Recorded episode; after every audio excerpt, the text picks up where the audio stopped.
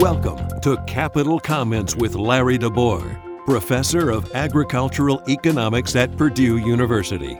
Capital Comments offers timely insight and commentary on public policy issues related to state and local government in Indiana, as well as national economic policy. You can find text and podcast versions of Capital Comments archived at www.agecon.purdue.edu slash crd slash localgov. And now, here's Larry DeBoer. Hi, I'm Larry DeBoer, and this is Capital Comments for July 2022. Our topic this month, 6 billion in balances. Mid July is number cruncher nirvana if you follow the Indiana state budget.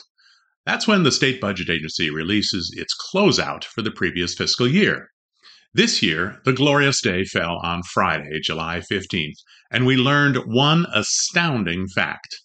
At the end of June, the end of fiscal year 2022, Indiana balances were $6.1 billion. Our state has $6 billion in the bank. Perhaps a billion dollars isn't as impressive as it once was. It's pocket change for our richest billionaires. It's rounding error for the federal government. For the Indiana budget, though, it's a very large number. Until now, the largest end of year balance we've ever had was $3.9 billion a year ago at the end of fiscal 2021. Before that, the highest was $2.3 billion at the end of 2019. Current balances are two and a half times that 2019 number. The budget agency has said that it's prudent to keep balances of up to 12% of the budget to cover possible revenue shortfalls. Current balances are more than double that, at 29%. How did this happen?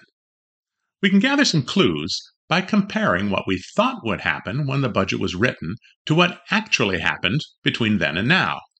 When the 2022 budget was passed in April 2021, we expected balances to wind up at $2.8 billion. Actual balances are $3.3 billion higher. Revenues were almost a billion dollars above forecast in May and June 2021, so balances were large at the start of fiscal 2022.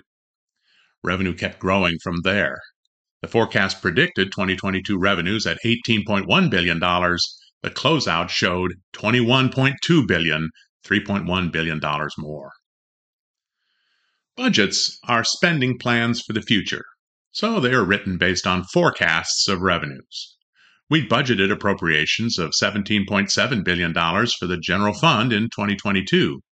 That budget plan didn't change, but there's a law that says if balances get very high, money is automatically transferred to a pension stabilization fund and money is refunded back to taxpayers. Together, that added almost $1.1 billion to appropriations. So, for fiscal 2022, beginning balances were $1.3 billion higher than expected, revenues were $3.1 billion more, and total expenditures were $1.2 billion more. Add in $100 million in smaller adjustments, and we've accounted for the extra $3.3 billion in balances. We haven't explained it, though.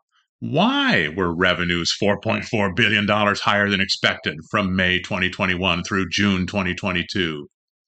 Mainly, it was individual income, corporate income, and sales taxes. Individual income tax revenue was $1.9 billion higher, corporate income tax revenue was $1.1 billion higher, and sales tax revenue was $1.3 billion higher. The Indiana job market has been better than predicted. The April 2021 forecast predicted that the Indiana unemployment rate would be 3.6% in 2022. As of May, it's 2.2%. The forecast predicted that payroll employment would rise by 2%. As of May, it's increased 3.8%. More people earning paychecks means more income tax revenue for the state. National corporate profits were up 25% in 2021, and Indiana got a slice of that in corporate income taxes. The forecast predicted inflation at 1.5% in 2022.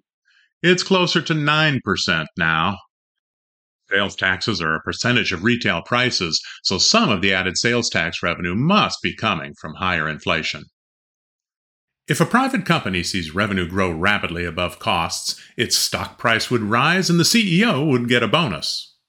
Indiana is not a private company. Balances are tax revenue that hasn't been used to pay for public services. It's prudent to have some balances, but just about everyone would agree that $6 billion is too much. We've already scheduled $2.5 billion in fiscal 2023 to bring down Indiana's unfunded pension liability. Despite that large transfer, the budget agency thinks that balances will be $5.1 billion by this time next year. Those high balances might trigger another automatic taxpayer refund. The governor wants to schedule another billion dollar taxpayer payout in the upcoming special session. Even with those added expenditures, though, balances are likely to remain unusually high. In the budget session next year, the General Assembly will have some money to work with. And that's Capital Comments for July 2022. I'm Larry DeBoer. You've been listening to Capital Comments.